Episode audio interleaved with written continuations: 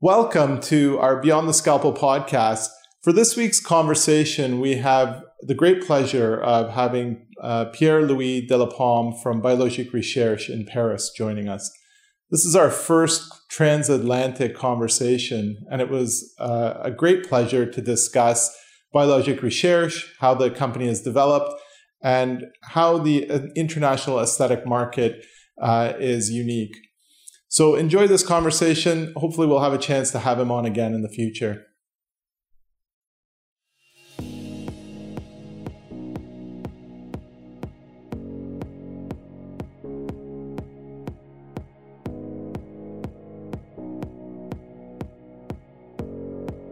Hi, Pierre, are you there? Can you hear I'm, us? I'm confined in France. Yeah. But uh, apart from that, uh, everything is uh, under control, at least I hope. This podcast is a little bit different than things that we've seen in the past. We're um, inviting in people who are uh, outstanding in the aesthetics industry and really getting a chance to talk about uh, what your story is and uh, how you got to where you're where you are and uh, what you see in the aesthetic industry. So it's a really casual discussion, and we'll just kind of hopefully have a great chat if that's okay. Okay, that's fine, cool. I love it. Yeah.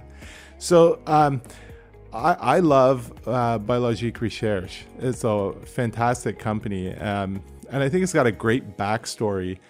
Uh, this started with a family. Is that correct? Yeah, it's uh, the two founders, uh, Josette and, um, and Yvan Allouche, they were a couple. So it was a real family business. And uh, she was more about the treatments and he was more on the product. So it was really the yin and the yang. Uh, so together they created a methodology, a skincare methodology, um, which was based on uh, simple observation, as always with great ideas. It starts with very simple ideas, uh, which is the skin is not really different from one person to another person, but it's changing all the time. So they were really obsessed with personalization and they invented the concept of the skin instant, which is uh, your skin today, and maybe if you come back to us in two weeks' time, it will be very different. Uh, so they wanted to adapt the methodology to whatever the skin uh, needs and evolution. Uh, now everybody is talking about personalization, so it's not new anymore. But think that they created that more than 45 years ago. So they were really visionary and uh, they were and we were lucky enough to have time to build with innovation research uh, on that very simple concept but very complicated as well of uh, personalization for skincare. So that's the story of the founders. Yeah uh, you know i i i like the story because um, it seems like these days uh, everyone dream is to start a skincare company. it, you know, in, in this, well, in this industry, uh, it seems like the natural extension to a lot of people who are in the industry and feel like, well, let's let's just start our own skincare line. And here's a here's a couple who, what was it, 40 years ago, had uh, had this thought before um, really the industry had taken off, I guess. Um, what do you think made them really uh, want to do that, and what do you think was their made them unique in being able to establish such a good company early on? Yeah, first of all, if you take a little step back, that was just after the Second World War. So the economy was really booming, uh, middle class was developing everywhere. So you had a lot of entrepreneurs in, in the, the beauty industry uh, Clarins uh, uh, was the same generation. Yves Rocher. In the US, you also had a lot of creation. So that was a period of, of, of creation, uh, development. Um, the economy was, was really good. So they were not the only one. Um, what, what I think um, is, is a common point with all those people and uh, of course I know more the French creators than the US one, is that they had passion. Okay, of course they, they wanted to develop their business, but uh, a lot of creation today are kind of uh, money driven. Uh, not all of them, of course, but uh, at that time they really had a vision, a passion, and this is what made them successful because they really worked their passion uh, to the extreme, that, that was that was what made all those brands uh, big brands and successful brands. Everyone in, in its own positioning and, and, and story. Uh, Josette was a physiotherapist, so that was her kind of uh, expertise and passion by training.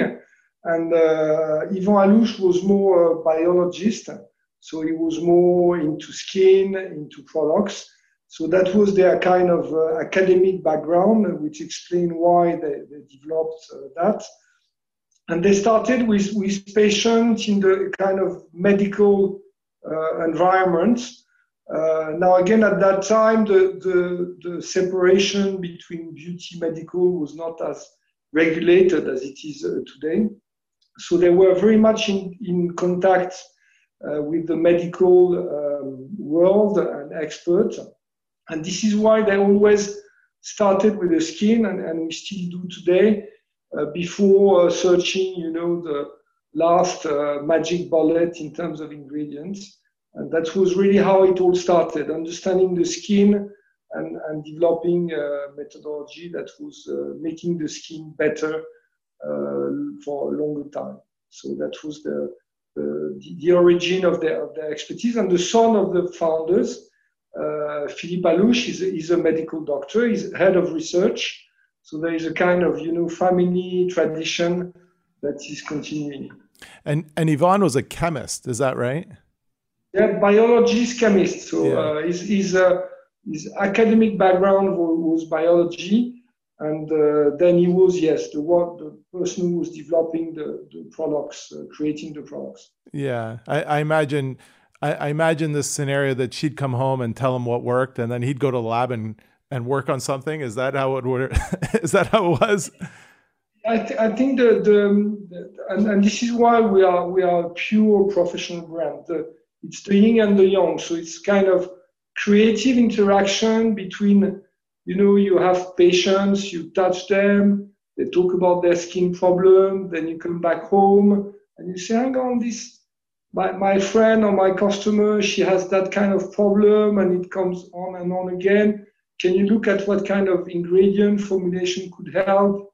And, and this is how the, you know, when it's a small family business, because I know everybody is saying that, but they literally started in their kitchen because you know cosmetic is very close to cooking. So, uh, uh, but it was like permanent interactive process. And even after a day of work, when you come back home, you are still working, creating, and, and sometimes they were cooking, you know, the new recipe for the new product. So this is how it started. Yeah. That, you know, when I when I think of BR, um, we we talk about this a lot. That BR has a very distinct philosophy. It's very different. Um, um, as you've said, it, it's kind of holistic and um, separate separate from some other lines where they focus on the ingredients that are in the products. With BR, it, it, it, it's almost you're not almost not even sure what the ingredients are. There's a system. There's a kind of a, a um, a way of treating patients without focusing on the specific ingredients. And there seems to be a magic there, though, um, because patients love it, to be quite honest. And uh, I wonder if that's part of the culture of how it began and maybe a little bit of the philosophy of how they started. And could you maybe speak a little bit about that? Yeah, it's it's uh, uh, again, it's a very simple, it's very sophisticated now, but it's a simple concept. It all starts with the skin, uh, and the ingredients are, are, coming at the second stage. So the methodology they created uh, was first the diagnosis, very important. Like when you go to a doctor, you don't go because you want this or that medicine. You go to a doctor because he has a great reputation in, in doing a great diagnosis. Okay, so that's step one. And they always were very obsessed with making the right diagnosis and teaching the therapist to do the right diagnosis. Once this is done, then uh, they treated the skin in a kind of two major step. And as Dr. Allouche is saying, the, the skin is like a house. you have to take care of the roof before you invest inside the house. It's the same for the skin. So they were again obsessed with treating the epidermis uh, first, balancing the epidermis, and this is how they created, Yvan created the famous P50, you know, to clean the roof, but not too much so that there is no hole in the roof. And then they developed a second stage, which is the, the treatment stage, which is more profound, but only once the epidermis, which is the outside layer of the skin that is protecting you from the outside aggression, is correctly balanced, uh, made stronger so that they can move to uh, inside the house. Um, and, and that's as simple as that. Now, once this is done, and it's the same methodology for now 45 years, what they did and what we continue to do is to create innovation that are new weapons to make the personalization even stronger and better. But that's all. And of course, on the diagnosis, we have now new tools. We even do DNA testing. So, so the science is helping a lot. But the principles, the methodology is the same. Diagnosis, making the roof stronger, and then investing inside the house. Now, what they, what they observed, and it's still true today, is that skin is extremely complex. Okay, so uh, unfortunately, everybody is different, um, and everybody has a skin evolution that is different. And we now know that the, the heritage, the DNA, is responsible for at least half of your skin condition. Um, so they, they understood that complexity. Now, they, they wanted they had the dream of treating every skin instant, every skin problem. Of course, because they were starting as a small company, they couldn't do everything. Um, what they understood is that exfoliation is very, very important because if the exfoliation is too strong, it's very bad. And if you don't exfoliate properly, then uh, you take the risk that the skin renewal, you know that the skin is the only living organ which is renewing itself every 26 days. So you have to get rid of the dead cells so that the newborn cells can, uh, can uh, flourish and, and make a healthy skin. So they knew that exfoliation was key. And this is probably why uh, one of the first products they created was the P50. Uh, and that was a revolution at that time because it was not extremely aggressive exfoliation, it was daily exfoliation, which didn't exist at that time. Uh, and that was that was probably the start of the, the reputation and the success of the of the methodology and the, and the company. so the, the other area where they really started early was acne and uh, SEBO regulation.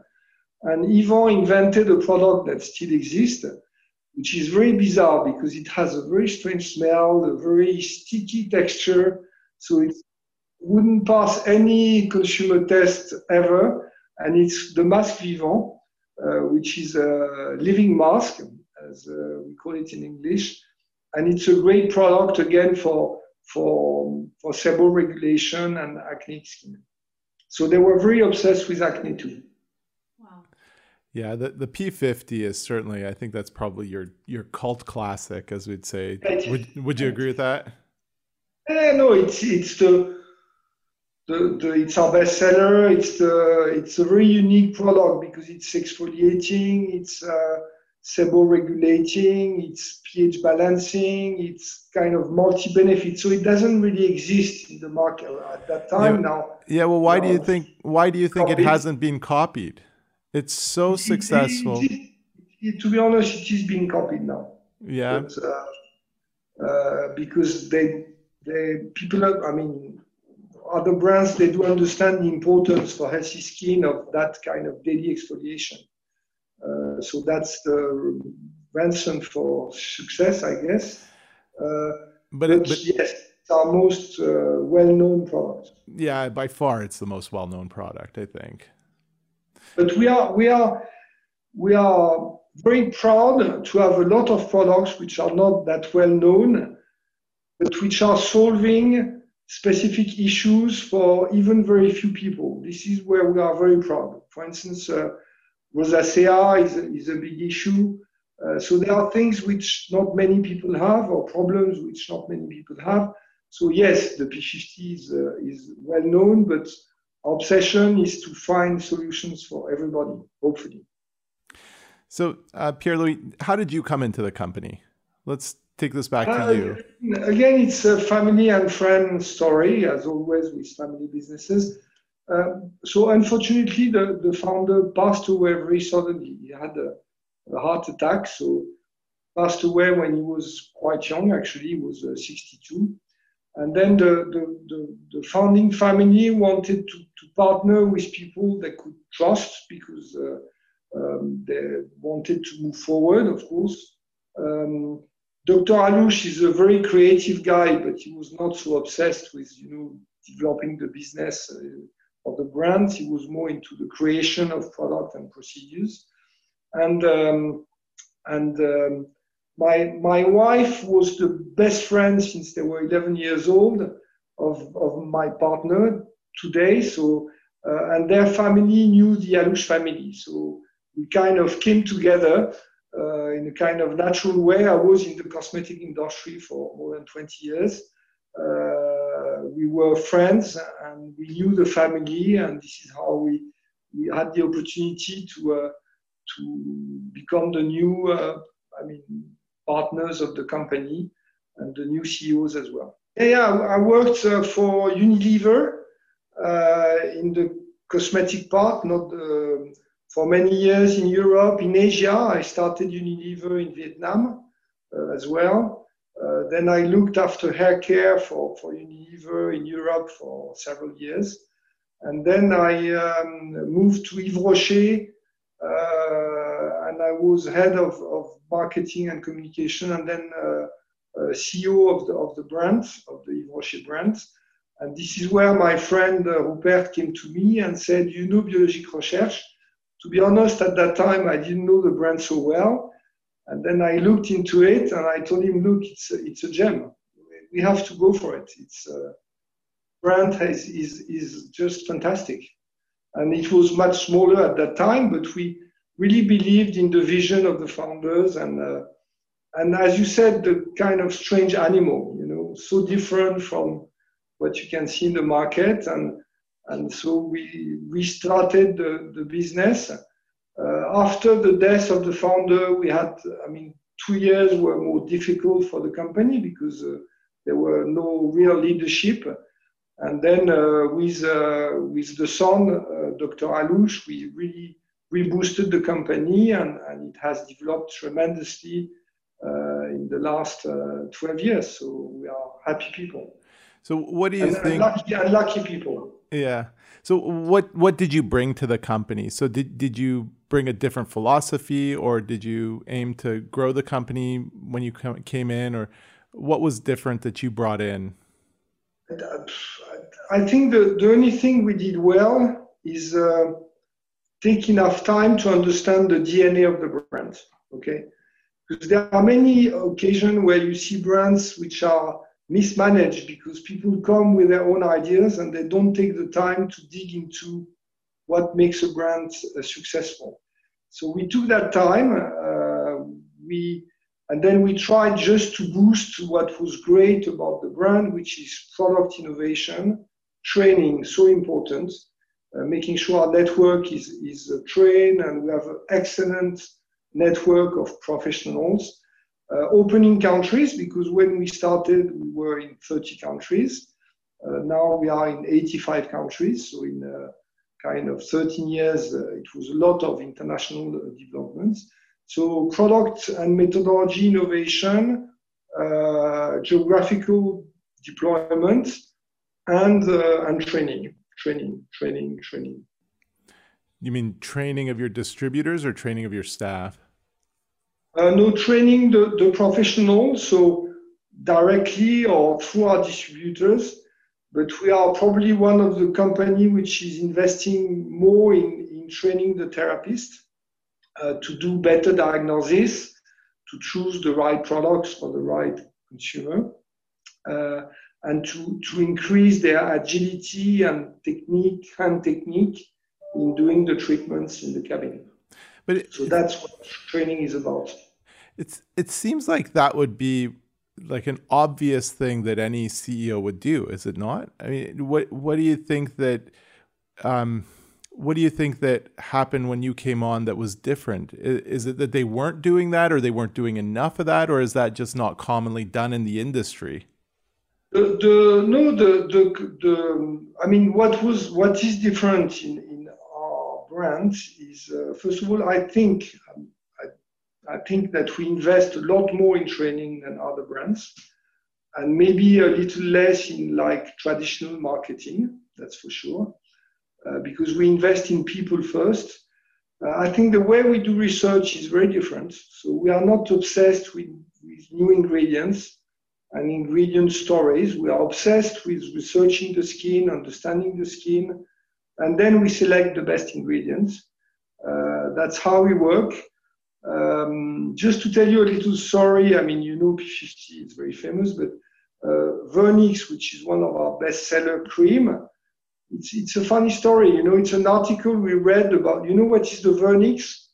The vernix is a kind of uh, uh, whitish uh, layer that has the baby to protect uh, in the mother from the amniotic fluid. Okay, because to be honest, the baby is having a bath of nine months. So imagine you have a bath of nine months, your skin is going to be damaged.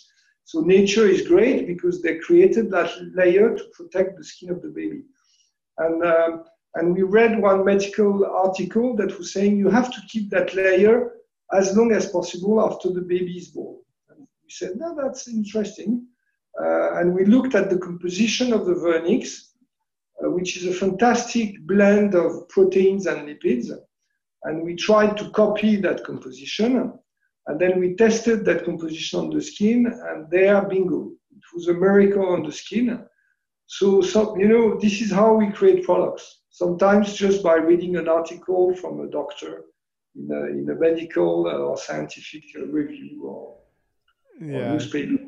So, so is that I guess how you focus on your R and D? Like I said, like I said earlier, I the one thing about BR that stands out to me is there is not a specific focus on ingredients, but more on systems. Oh, totally right. So, is this a corporate philosophy in your R and D?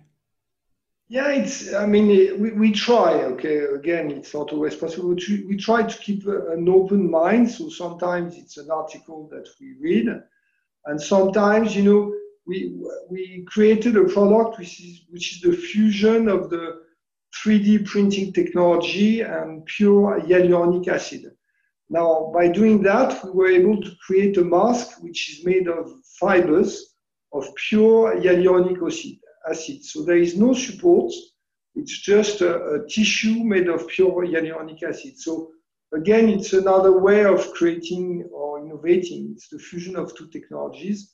And so there are many stories like that, which is just about keep an open mind and don't have always the same approach uh, on innovation. Well, basically, we multiplied the turnover by, uh, I think, uh, almost 12 in uh, 13 years. Uh, so now the company in France, we have 130 uh, people in the world working for us, I would say over 500 people. Uh, so the company has, has significantly uh, grown in the past uh, 13 years. skin are very different from a country to another for ethnical reason, for food habits. I mean, the food has a, has a big impact on the skin condition, the weather as well. Uh, but the beauty of the methodology is that we can adapt to any skin condition, or at least this is what we hope uh, we can do. Uh, so there are differences, but because we do personalization in a way, methodology is the same. Diagnosis, building a strong epidermis, going deeper into the skin. Uh, and this is also why we have so many products. Some products will sell better or will be more adapted to some uh, regions or countries than others. Uh, so our sales are not exactly the, the same, but it's a methodology that, that we can adapt to, to any skin condition. Uh, the big difference between culture and country is the habit of wellness. Some countries are very addicted to treatments and to go to the spa. Some others are kind of lagging a little bit behind. And strangely enough, France is not the most advanced country in uh, the kind of treatment, spa, and wellness habits, but it's increasing. Yeah, I, I, it is interesting. I was going to ask you that. So, um, how how has being based out of France affected the development of the company?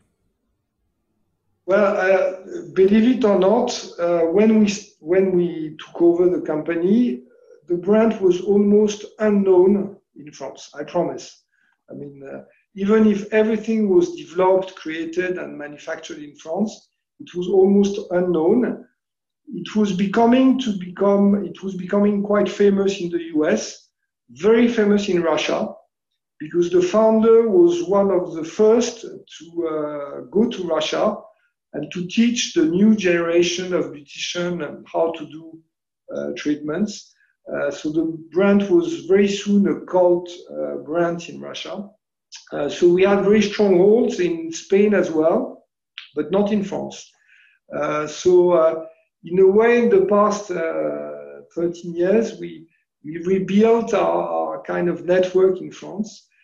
we always had a very nice Actually, the design behind me is the, the private mansion that we have on the Champs-Élysées. So we always had the house of the brand on the Champs-Élysées, uh, which is, by the way, uh, 32 Avenue des Champs-Élysées, which is the, the house of the Comte de Monte Cristo, the Count of Monte Cristo in the book. Really, I mean, when he started, it's a, it's a true story. I mean, you can see it in the book. It's in the book, so it's not a true story. But in the book, when Alexander Dumas wrote the book, he located the Count of Monte Cristo in uh, where we are still today uh, on the Champs-Élysées, and the, the, house has not changed, has been protected. Uh, yeah, we are doing treatments in the in the Count of Monte Cristo house on the Champs-Élysées. Wow, that's a great story. Yeah, that's a great story. Wow. Nice. Yeah, that's nice. So, but but do you think there's a distinct European culture in your company that's different than um, aesthetics companies that are based out of other parts of the world, specifically North America? Uh, I, I, I don't. I mean, when you look at the positioning, is very different, and the story is very different, and and it has changed a lot. But when you think about Dermalogica, at the very beginning of Dermalogica, the, the vision of the of the founder, uh, she was very um, close to our values in the sense that she was obsessed with training. She was obsessed with uh, analyzing the skin. Uh, so I think great ideas, you know, they can come from any culture, honestly. I'm not sure it's French or European specific. Then the, the challenge is once you have the great idea, how you protect it, how you develop it. And, uh, and you know, there are very, stu- very few very bad strategies uh, but there are a lot of very bad execution. So, uh, so the success is always, yes, of course, a smart strategy, but more importantly, a great team and a great execution. Yeah, that's that's. The, um, I was talking about the kind of beginning of Dermalogica, not not today. And I think one of our obsession, our, our benchmark, not in the cosmetic industry, but our benchmark is Hermes. Okay, why? Because Hermes was capable of keep, keeping their values while growing. You know, they are much much bigger than they were uh, 35 years back, but you still have the feeling that quality is important, exclusivity is important, uh, doing their thing, the thing they are doing their own way uh, is important. So so we love this company because they were able to grow but keeping their, their values. And this is our challenge, this is our obsession, and we want to stay exclusive, of course. And this is why our story, and you are right, is today very different from uh, Dermalogica. Yeah. Yeah, I mean, yeah. thinking about the, the, the, founder initial idea and, and spirit. I mean, that that's a really great point. Like exclusivity is a distinct feature of what you've done corporately. Is that correct? Is that a yeah, correct assumption? Yeah, yeah. it's almost it almost goes against the trend in aesthetics. A, lot of companies tend to flood the market. You see companies that are now in um, drugstores in in Canada, it's Shoppers Drug Mart, in the States, it's Walmart, it's Sephora, uh, as many clinics as possible. That seems to be a distinct strategy for a lot of companies, and and you've almost done the opposite, which is maintain exclusivity, and I almost wonder if it's is that going to be to your detriment not having that exposure? Or or is the value of keeping that exclusivity as part of your brand more important? It, it's part of our dna we, i mean it's a family business so we are not listed. Uh, we don't have any financial pressure of any kind and, and we are more obsessed with building a legend than uh, building big numbers okay the other thing is we are a people business. We don't want to go into pure retail. We want to stay a professional brand. And when you want to stay a professional brand, you work with people first. You know, you work with therapists. You have to train them. You have to know them. So by essence, and, and we select them. Okay, we, we don't want to. If they are not good, uh, you are looking at. We are looking for therapies that have, as we say, a brain and hands and, and we want good people, the best people. So it takes time. There are not so many around. So by essence, you know, our network is going to be very controlled, and uh, and we will never be everywhere because this is not our DNA. This is not the way we do business. And and yes, you are right. We could be much bigger, but uh, we prefer reputation over size what, what, what probably makes us um, both different and, and probably, uh, uh, I mean, our customers loyal is the, is the customer experience. And as long as, and we are very lucky, you know, because there are not many businesses or brands where the customer will stay over an hour in a customer experience. It's amazing. I mean, when you think about it, and, and this is where we are lucky, and we want to keep that and we want to stay with that. And that's the customer experience. Is yes, you are right. It's probably the most important part of, of what we are doing. Yeah, it, it's interesting. When I was when I was thinking about this, um, and even in talking to you, a theme that comes across consistently is that um, you, you tend to go against the trends that a lot of other companies are going towards. uh, and I don't know if that's just your you know your personality or the personality of the company, but um, you're not necessarily swayed by the usual market forces that a lot of companies tend to be uh, focused on. No, no, it's true. It's uh, I mean that was already the case for the founder. I mean he didn't want any perfume uh, because he thought it was completely useless for the quality of the skin. And so our products are smelling what they smell, which is the active ingredient. So sometimes it's a little bit bizarre. Our product names, uh, most of them you don't remember them because they are so like complicated or whatever. Um, so and, and we do very little market research. Okay, we do a lot of research on skin, a lot of research on ingredients, but we are not obsessed with trends. We are obsessed with the skin we listen a lot to our own customers because we know them, we meet with them a lot, and this is probably how we stay a little bit different. Yeah, that's right. Um, and, and maybe talk a little bit about branding as well, Pierre Louis. Um, yes. Uh, I I think branding has been a kind of a topic that uh, anybody in business tends to think a lot about and we tend to read a lot about it. It's gotten a lot a lot of press and it seems to be the one of the major focuses for any company as it develops is focusing on its branding. It almost I, I sometimes jokingly when i read about it say it's like a drinking word. How many times you hear people talk about a brand and branding and brand but for for you guys it's it's a little bit different. It it it's it's not an external thing. It, it seems like this is part of your corporate dna yeah, but, but I mean, branding is a fascinating topic. You can talk about it for hours, but but a brand is, is very. I mean, branding was invented by Lord Lever. Uh, I mean, not only him, but at a time where everybody was selling soaps, uh, they wanted to stamp, you know, to stamp a, a, brand on the soaps to to tell people this soap is not a soap. You know, it's a Lever soap, so it's a different quality, etc. So branding is just a signal that something is different. Now, what makes a brand long-term successful is what are the proof that you are different. Okay, and this is what you have to work on, and it's just the good work that you do every day in quality, in innovation, in customer relationship, in trust, of course, that makes your brand one day uh, more different, more successful than another one. So everything is branded now. Uh, what is the big difference is what you put behind uh, your brands. And more importantly, what is uh, kind of short term fashion of the day, of the week, of the month, of the year, and what are the deep roots of the brand, and how you make those roots uh, visible, attractive, interesting for the customers. And again, Hermes is, is a great brand because they, they have roots and they are capable of projecting themselves in the future. And that's the challenge. And you have a lot of brands now which are very successful. Uh, all the digital native brands, you know, they, they start from zero, they become absolutely huge. Now, how long will that last?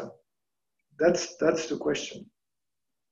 So, yeah, definition of success is uh, is is really uh, fame and, and long term. You know, uh, if, if the success is, is short term, then you tend to forget about it. If the success has been there for a long time and will be there for a long time, then you can start talking about history. yeah, I mean, it, it, it's it's so interesting because branding is almost its own entity. And, and, and as you say, the branding should be reflective of your company's values, but uh, it, That's very important. It seems like it's it's developed to the point where people's brand is is a unique um, focus that they have separate from what their company stands for. And, and, and a lot of companies, I think, have a a little bit of a shallow brand. They they don't really that the brand isn't really reflective of what they're doing, but seems to be an entity that they're putting forward as to what they want people to perceive them to be. Yeah, no, that's that's the, that's true, but uh, the, the, the digital explosion has favored that. To to be honest, you know the the short term exposure, the fact that everybody is talking about everything all the time. Uh, so that's the challenge, and and uh, and that's that's that's fine. That's great, but uh, uh, and and this is where long term values. At one stage, this is my personal perception and, and belief will matter most than more than sorry than just a short term noise because there are so much noise everywhere about everything that at one stage you need to have a vision Okay, and if you don't have a vision and values, then okay, you will move fast, but you might not run uh, a long time. Well, I mean, can you expand on that? Because uh, by digital, you mean social media, right? Yeah, social media, so, sorry. Yeah, so social, social media has really exploded the aesthetics world. It's really exploded on the scene and really carried the aesthetics world forward do you think that this is the social media trends are going to change the aesthetics world in an ongoing basis, or do you think that these are trends that will kind of go by and something else will come up? No, no, no. I'm just I'm just saying that I mean social media uh, will stay uh, forever. Uh, so uh, that's for sure, and, and we continue to expand and, and develop. What I'm saying is that when you think about branding, social media are becoming extremely important, but you have to use them based on your values, just not based on the simple exposure of, of whatever uh, can be exposed. Okay.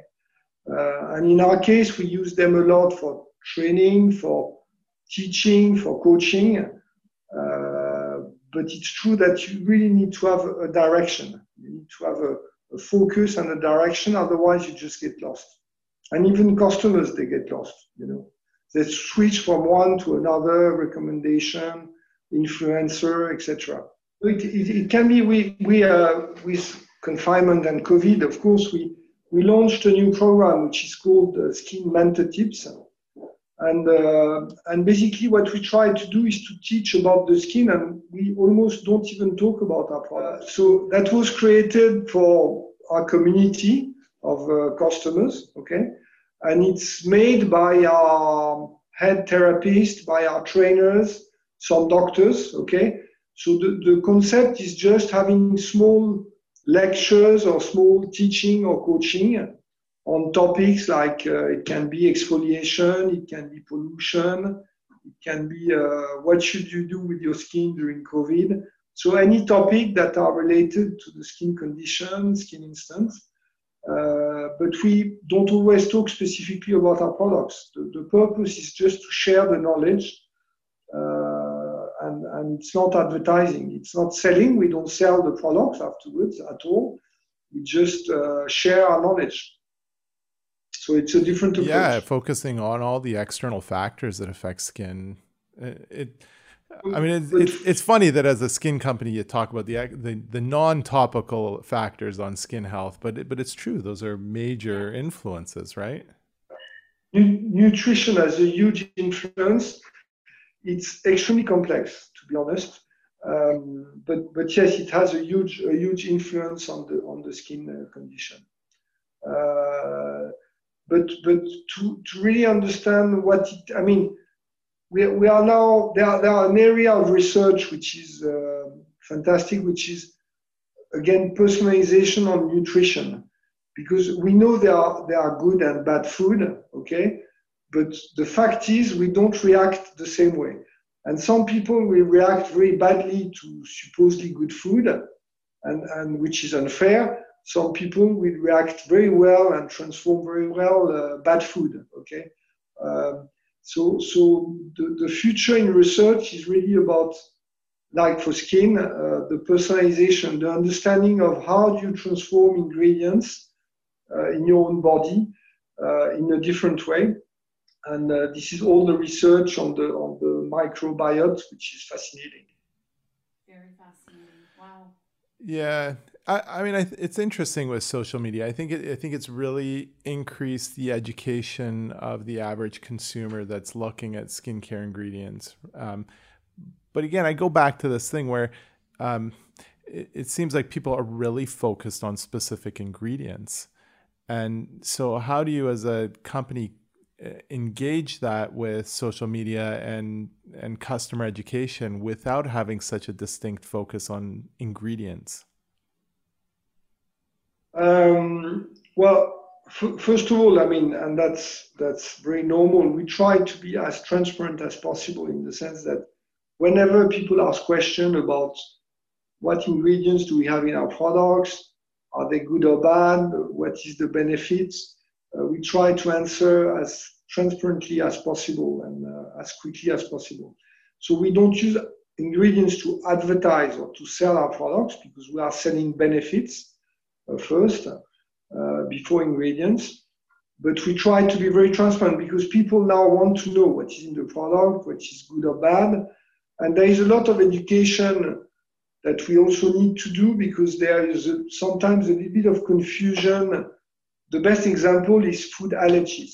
Okay, uh, if people are allergic to some uh, food, uh, they think that if the ingredient is in a cosmetic product, it will, uh, it will damage their skin or even their body, which is not true because it will not penetrate. So again, on ingredients, there is a lot of education to be to be done, and um, and the other thing is the the, the, the, the poison is is made by the dose. Okay, uh, so again, some people think that some ingredients are not good but it really depends. If it's like 0.01%, it can be very good for the skin, and they are right. If it's 5 or 10%, it's very bad. So uh, that's a challenging uh, issue because people don't always have the time or the or the you know the interest to, to listen sometimes to uh, almost chemical lessons. So uh, we have to keep it simple but transparent. Well, it's it's uh, it's great. It's uh, you know it's a family business. Uh, it's a team of passionate people, so uh, they are successful, so they have the, the feeling of building something unique. Uh, so to be honest, it's great. I mean, of course, we are we are like everybody suffering from COVID because it's a relationship company. So we love to meet, we love to hug, we love to you know exchange, and this is becoming a little bit virtual for the past uh, say uh, almost a year now. Uh, so that's that's that's the difficult part, but it's a real. I mean, it's a, it's a, you know a team of passionate people in 85 countries. Every time we gather together, it's uh, it's great. It's great. It's uh, no, I mean we are we are lucky. We are lucky people. Um, Pierre, what do you what do you see as the global trends coming up? So if you look, um, you're in 85 countries. Clearly, different regions of the world have different um, different parts that are growing faster than others. But what are you identifying as the global trends in the aesthetic skincare industry? There, there, is one trend which we benefit from, obviously, which is personalization. I mean, I think that uh, more and more people are looking for solutions that are suiting their needs. Um, they want to be taken care of as individuals. Uh, this is why personalization has developed. Uh, social network has helped personalization as well, that's for sure. But culturally, uh, I mean, personalization is a huge trend that will only uh, develop and increase, not only in beauty, in every aspect of the of the of the market. Um, I think that transparency is uh, is becoming very very important. Uh, social responsibility. I mean, everybody is talking about it, but I think now consumers we want proofs, uh, not only uh, you know greenwashing uh, marketing. so that's again a, big big trend and I think that's uh, that's the positive side. Research, discoveries, medical discoveries, uh, and talking about beauty on skin, uh, technology on diagnosis. I mean, uh, it's going to be very exciting in the next years. I mean, what, what about eth- research on DNA? It's it's fascinating. Yeah. What about ethnicity? Can you talk a little bit about that? So about what? About the role of ethnicity in skincare. So is there much going into the research of of how different skin types and ethnicities respond to various skin products? Um, yes, I mean by by nature, but that's not new. I mean we we we I mean the, the industry knows the the differences between the skin. Uh, I mean the skin structure is exactly the, the same, uh, but the, the, the, importance of the layers and the, the functioning uh, can be slightly different. So that's not new news, and that's known by the industry for a long time. And the industry has adapted that uh, since a long time. Take, for instance, Asian skin. Uh, they tend to have a better um, seborrheic pro- production, okay? which is a problem for them because aesthetically they don't like to have the T-zone and greasy skin. But the good news is that they have less wrinkles because it's a kind of natural moisturizer. Okay, so uh, so there are differences, of course, and, and we know them, and we, we adapt our, our treatment and offering like other brands do. Uh, so that's not a major for me, it's not going to be a major change. It's just incremental research, innovation. Uh, but this is not, I mean, we are not discovering the differences between uh, ethnical skins. Uh, that's not news. And, even, even if you, again, take Asian skin, uh, to stay with Asian skin, depending on where you live, you know, in a city, in the countryside, in the north of China, in the south of China, even with the same kind of ethnic origin, uh, your skin condition will be extremely different, your food habits, your level of stress. So again, it's, uh, yeah, you are right. Personalization uh, is, is, a great tool to adapt, uh, but on the ground, not in a generic way. Yeah. But do, do you find do you find that your growth opportunities in Asia are very distinct than North America or even Europe? Uh, yeah, I mean, honestly, uh, when you look at the, the beauty industry today, most of the growth is uh, fueled by China. Okay, uh, that's that's that's a fact. I mean, look at all the performance of the of the cosmetic beauty brands, uh, most of it is coming from China. So yes, there is today a huge focus in Asia, generally speaking, but more specifically on China. That's for sure. Not saying that there are not growth opportunities in other parts of the world, but China is the is the big focus these days. What about men? You want to talk a little bit about men? it's, it's uh, we, we have a lot of men uh, as customers. Um, we, we don't treat them, I mean, their skin is different, but again, we don't have a specific range for men. We just look at them at, at their skin instant uh, as a kind of different skin. And we use whatever products are right for what we see on their skin. Uh, and we have uh, like, you know, a big chunk of our, of our customers are men. Uh, it depends on the countries, but it can be up to even 30% in some countries.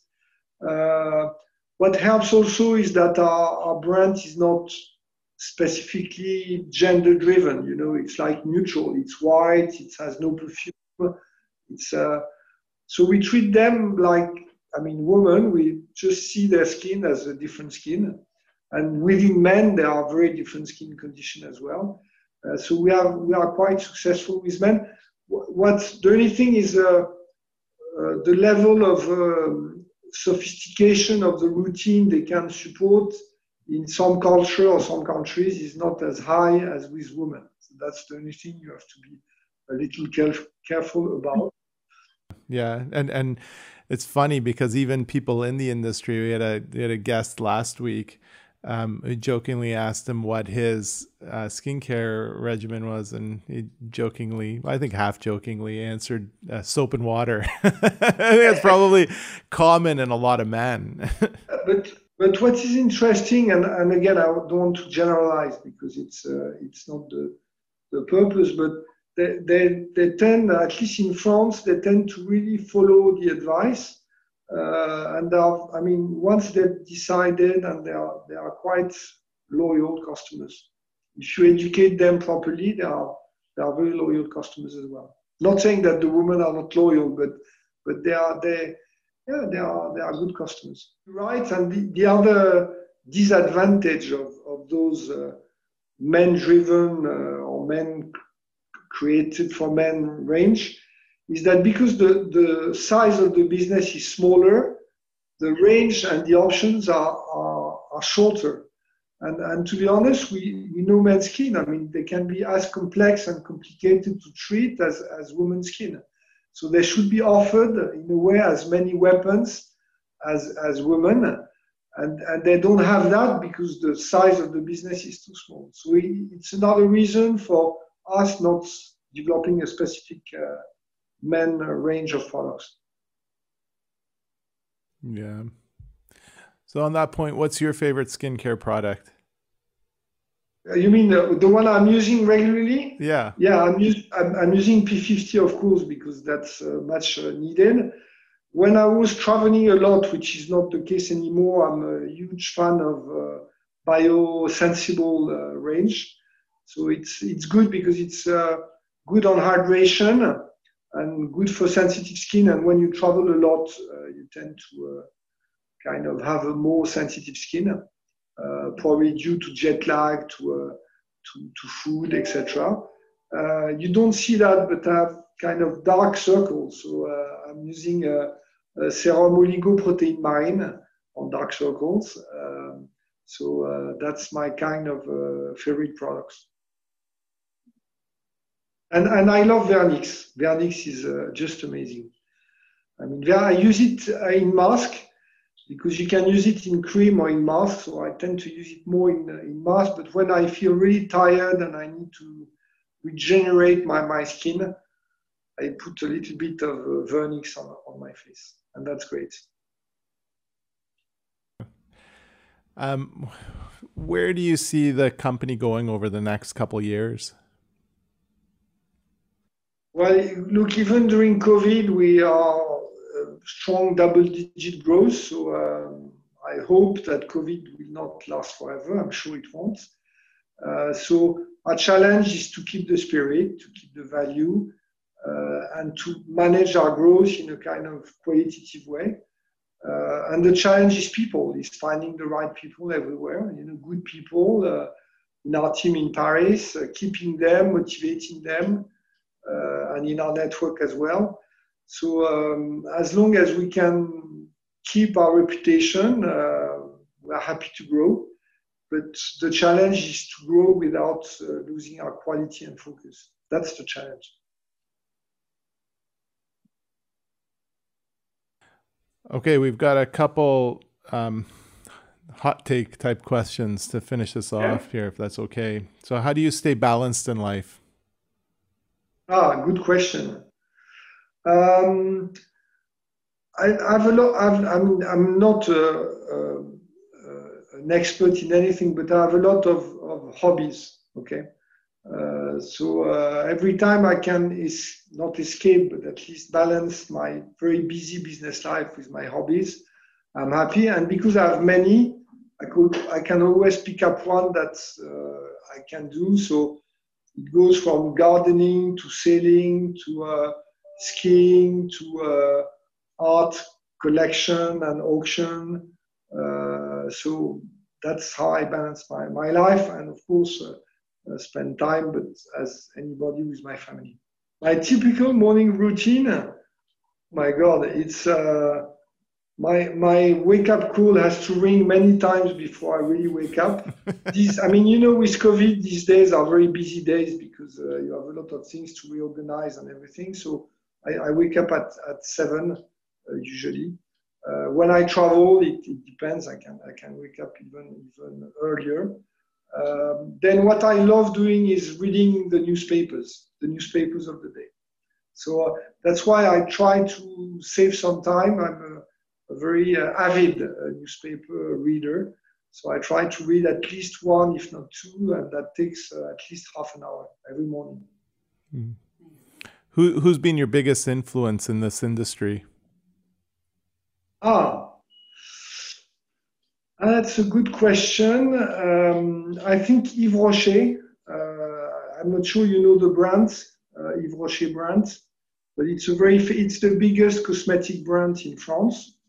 Uh, it's not luxury, but it's uh, and it was created by a guy called Yves Rocher, and I worked directly with him. He has passed away now, and he was like an amazing entrepreneur and a, and a genius in his kind and he really democratized the beauty after the Second World War.